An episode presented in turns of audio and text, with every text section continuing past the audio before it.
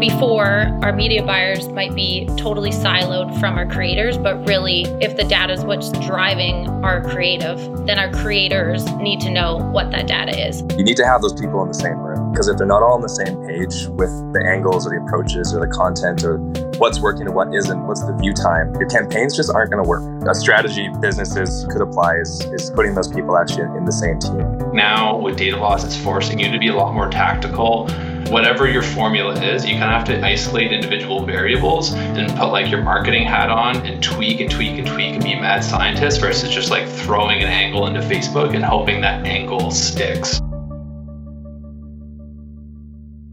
Thousands of people have jump-started their TikTok content strategy using Cohley's TikTok Creative Brief template. That's because it has all the steps for successful creator collaborations and best practices to create fun and engaging TikToks. If you haven't grabbed your copy yet, don't worry. Cohley just dropped a brand new version of their popular template filled with even more tips and insights to level up your TikTok game.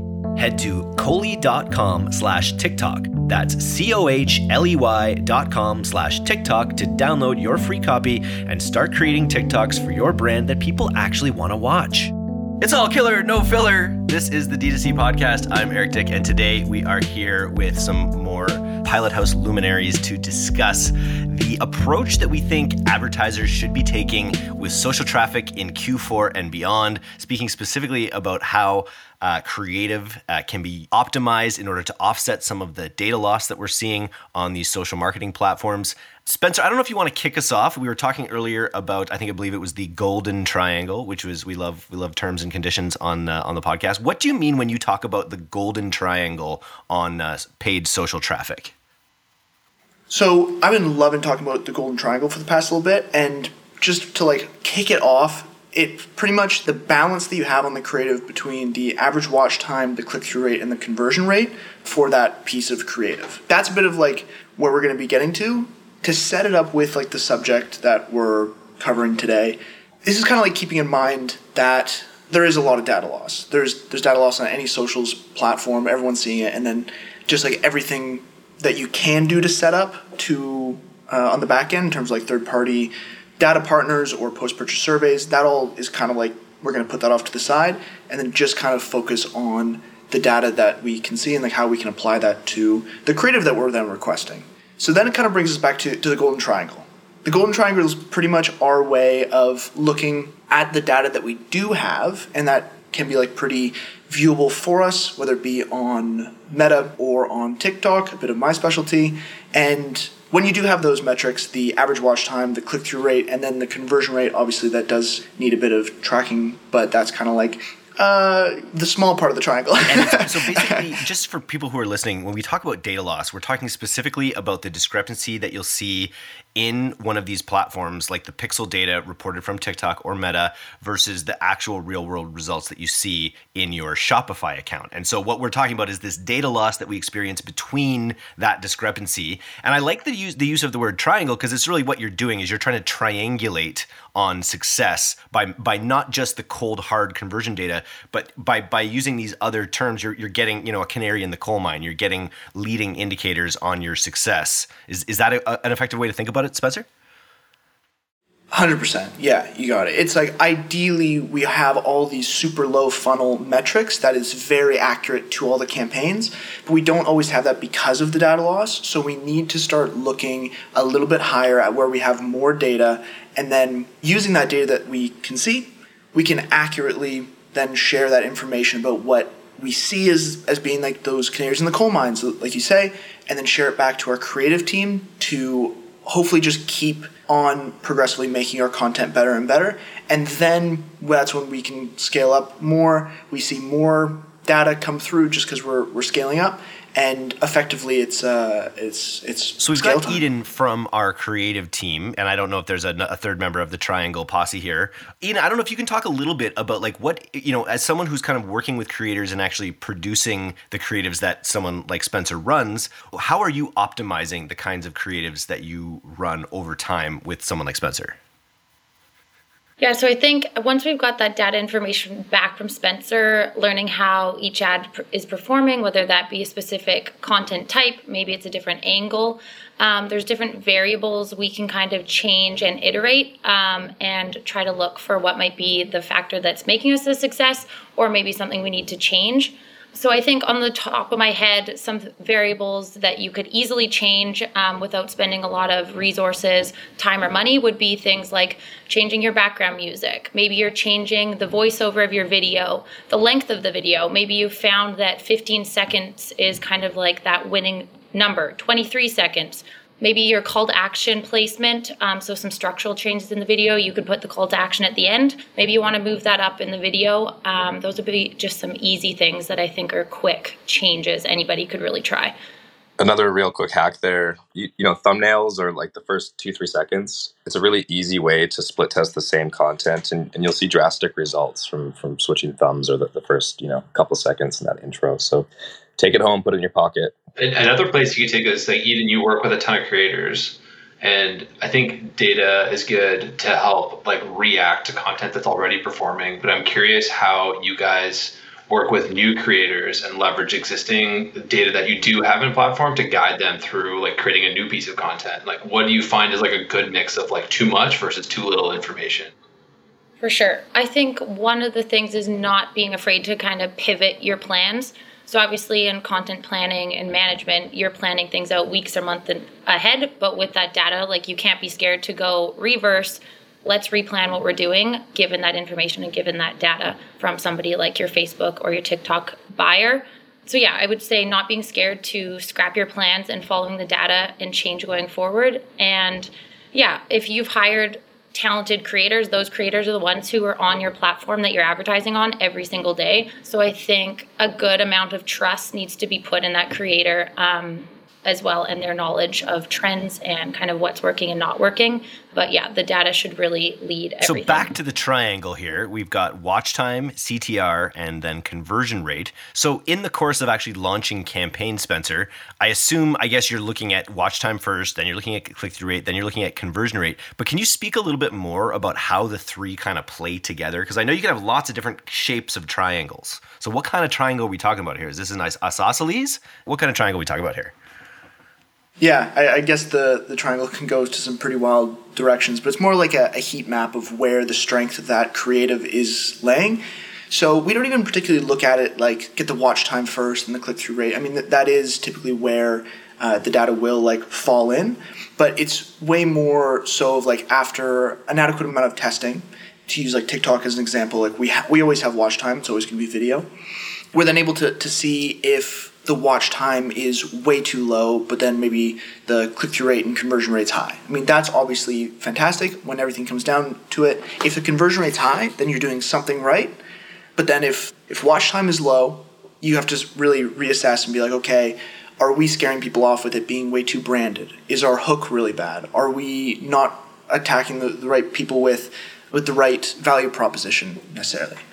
And a lot of that stuff on TikTok you don't want to like lean too far away from it and be like totally unbranded because then the conversion rate's going to come down because they're getting everything they want from that video and then they're just continuing on. There's no call to action. There's no da da da. So if you have red flags like that in the triangle, it then allows you to then go to like the creator team and say, "Hey, our watch time is amazing. We have a little bit of flexibility to make it a little bit more branded or push a little bit more of the sales because we need to bring it a little bit more towards the middle, and we can play with that average watch time a bit more. Bring it from six seconds down to four seconds. Put in some call to actions right towards the beginning or make it known that it's a, for a product that we're uh, that we're selling. And that's a bit of the example of when you do have data back on that creative then when you can look at it and go are we hitting our targets? Which area of the triangle is the user our potential customers just dropping off and then it gives you like a plan and of attack. when we talk about data loss which of those is it mainly the conversion metrics or the, is it also the click metrics that are even and view time? Like how how where is the data loss felt most in the golden triangle? Conversion rate 100% yeah. And like you can apply like a conversion rate to you know if your objective is add to carts or you know it's just any kind of conversion i suppose. So like you can look at it and uh, say, oh yeah, our conversion rate for actually getting people to add to cart. That's actually looking pretty healthy, and then it's just more metrics, I suppose. But then it comes to actually getting those those sales. If you are just starting out, you may not even get any data that comes back, or on Facebook it might just be modeled and it's and it's just kind of projecting. So you do definitely have to look at uh, those first two parts of the triangle to then start pushing and getting that data back. I say that data back, the little amount of data that you can get back to uh, know that it's actually working. Question for you guys. So we're leveraging creative in a in a way that we've we've always made a lot, but we're testing more methodically because of this data loss, right? So we used to be able to throw in, you know, 50 ads on a test and uh, get our feedback from those tests kind of instantly, and we'd, we'd find a banger and scale it. How are we approaching how are we leveraging creative now in terms of you know effort in on our buys because before it was about the data it was about our our hacky campaign strategies which you know we, we've created some more and we definitely have some tactics but how much more is creative in our in our buying strategies than it was say before ios it almost does make you like lean further into the creative because uh, it can make like the biggest impact on the performance of your campaigns more than like a buying strategy would. Unlike before, like you were saying, you can just plunk in a whole bunch, you get the data back right away, and you can just like run with whatever. Like you, are getting 100% accuracy on the 50 creative that you just tested out. Now we kind of have to take a little bit of a step back, give the creative a little bit more time to breathe, and then in that time we can work with someone like Eden and, and like the creative teams to actually produce a little bit more in, intent driven creative uh, that kind of like comes back to like the golden triangle of like we're needing to, to make something specifically to help out with this part of the triangle and then working with uh, the creators to yeah supplement that that negative space. Totally yeah. No it's it's it's incredible actually how much we have shifted this year and leaning into the creative side of things. We've actually taken that to the point and this is maybe something other people could could do in their business too but we've actually bridged our, our social teams to share creative learnings across platform. Uh, but in addition, we actually brought our creator network and our in-house creators into the mix with those teams also, which you know really just goes back to like this feedback loop of information and what creative is moving the needle. Whereas before, it was largely driven by the buyer. Buyers seeing the data, they're killing a bunch of stuff. You know, you put it into a queue. But we really identified that for businesses to succeed this year and, and you know next year we're really leaning into this and you need to have those people in the same room because if they're not all on the same page with the angles or the approaches or the content or what's working and what isn't what's the view time your campaigns just aren't going to work and so you know a strategy businesses could um, you know it's up to you but could apply is is, is putting those people actually in, in the same team i also think like the formula um, when in terms of content creation has changed, like the, the creative strategy a little bit. When I rewind a few years and think about what, what we were doing, I would imagine a lot of brands were doing. It was a lot more, I don't know, like macro angle focus, for lack of better words. We were thinking about just general buckets that we could create content for and seeing what would stick. Whereas I feel like now with data loss, it's forcing you to be a lot more tactical uh, about each individual piece of content that fits into those buckets that you're creating. And like an, an, easy example would be Avery talked about this on a previous podcast, but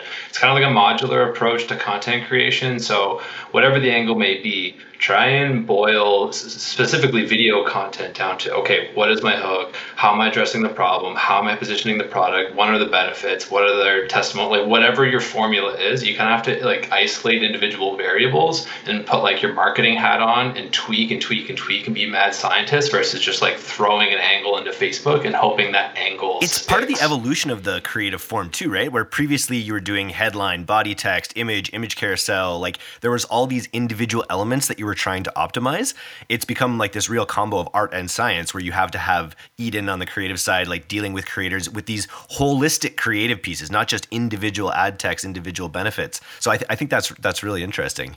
Uh, we, we talked about integrating this stuff with with our teams, Eden. From the creative side, what are some of the ways that you are taking this performance data to the creators and, and bring them closer to to what's working? Yeah, so I think to um, Eric or Kyle's point, one of the things is to not be scared of bringing in your teams into one place. So before, um, you know, our media buyers might be just totally siloed from our creators, but really, if the data is what's driving our creative, then our creators need to know what that data is. So I think it's super important to get that data back to the creators um, in a meaningful way one of the things we love to do is host kind of monthly content reviews where we'll dive into each piece of content, each data point um, from the video, and kind of a more in depth conversation with the creators, with the buyers, with the content manager or a strategist. Um, as well as you know daily or weekly um, conversations between us because i mean really we're all online, we're all in Slack, um, and that kind of daily, quicker communication can happen now more easily. And yeah, uh, on a kind of a separate note, I think finding trends and trusting your creators, just going back to that, um, they need that data, they need that information, but I still think it's really important to put the trust in them because they do understand what makes a good video just inherently, just because they're on the platform every day, just because they are making this content, but coupled with the data, like you've got something really um, powerful there. I also think don't be afraid to challenge your creators. Like you're sure. just to say what you're saying another way. If the creators know that I don't know, a certain product's really popular, or maybe you're showing a product in a really popular way, challenge them to think out of the box as an extension of your internal media buying and creative team. Like, how would think of three unique ways that you can do this as a creator in your own style? And like, I think you're going to come up with better results if you challenge them that way. Yeah, I think it also always comes back to just not putting your creator in a box because they shouldn't be in a box and your best creatives aren't going to happen from being inside a box. So, definitely on that. I think um, one of the trends we're seeing right now um, it, which I think is an easy trend anybody could hop on to, is the reply to comment videos. And I think one of the reasons why those are so powerful um, is just because you've got double the social proof. So you've got the person talking to the camera, giving their social proof, and then in the upper hand corner, they're replying to a comment of another user of that product. And we're definitely seeing those sorts of videos do really well right now is just kind of a side I idea it. We, here. we just reported uh, on one of our new winners. We're still on the on the lead generation side, just crushing with like a huge amount of text over obscured images with benefits in the text. I don't know if text over images are, are still a big trend on your side as well, but it's crushing for us. For sure. I loved when when well we'll call it Facebook because it was back then, but I love when Facebook got rid of that twenty percent rule. Man, yeah, that was amazing. Twenty-one percent text, too much, whacked. Like, and now it's like a trend to see like eighty percent text actually convert so much higher. It's totally. wild how it's flipped. Yeah, I think those are great. We kind of deem those as text walls, and you just read through the entire thing. Kind of encourages the watch time because um, people have to get through that crap ton of text that's on the screen. Put that hack in your other back pocket, folks. Did you know that 71% of US consumers plan to shop online during the holiday months, or that 62% of them want to be reminded about your offers via email? To discover how shoppers plan to spend this holiday season, download Wunderkind's 2022 Consumer Insights Report. It's full of vital data surrounding preferred shopping locations, communication channels, purchase influences, and more. Visit wunderkind.co slash DTC to download the Consumer Insights Report now and find out how to reach your customers. That's Wunder, W U N D E R, kind.co slash DTC to download today. So, on this call, we've, we've got Spencer, uh, one of our lead buyers. We've got Eden on, on creative. What's the difference between the skills that go into each of these jobs and what makes a good media buyer versus a good creative or creator, Kyle? Oh, that's a good question. Um, this is yeah i think this is good you know high level hiring thinking for people. In our interview process we really try to understand like logic brain versus creative brain. They're very different things. Like me as an example i'm hyper logical to a point that it annoys the staff i think but i'm also incredibly creative.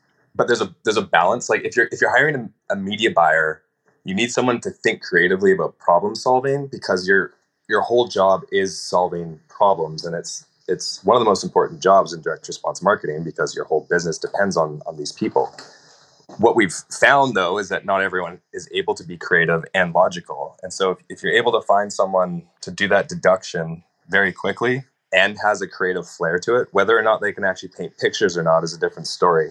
Um, but you do need you do need that not to use a buzzword, but like finding that person who can do both is, is a unicorn. And and you should really hang on to those people and work to find those people.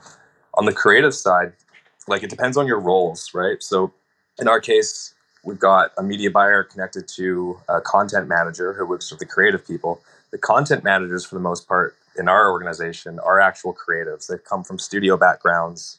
You know, they're graphic designers historically, or you know, they manage uh, theater and museums and things like this, or art galleries rather.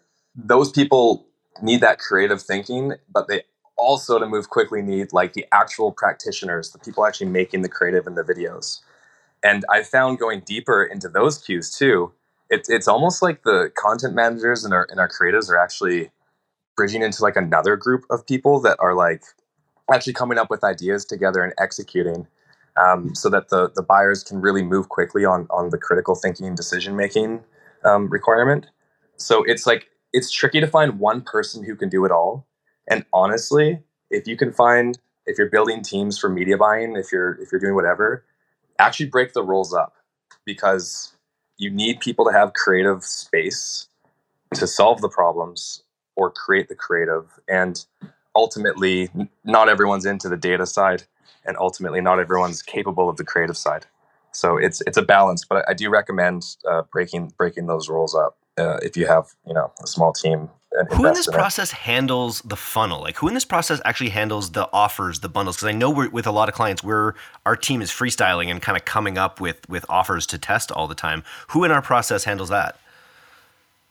Well, it's a buyer content manager collaboration, and then there's a team of I call them technicians that are actually building building the funnels. But good question. Um, it's the content managers who are ultimately accountable to those funnels, but largely driven in collaboration with brand and and it uh, just uh, shows everyone's kind of got to be a little bit of the other too. As a media buyer you've got to be have a little bit of that flair for creative and as a creative you've got to be thinking about the data of the full funnel the offers the bundling. So you really want people kind of like in silos but still holding hands.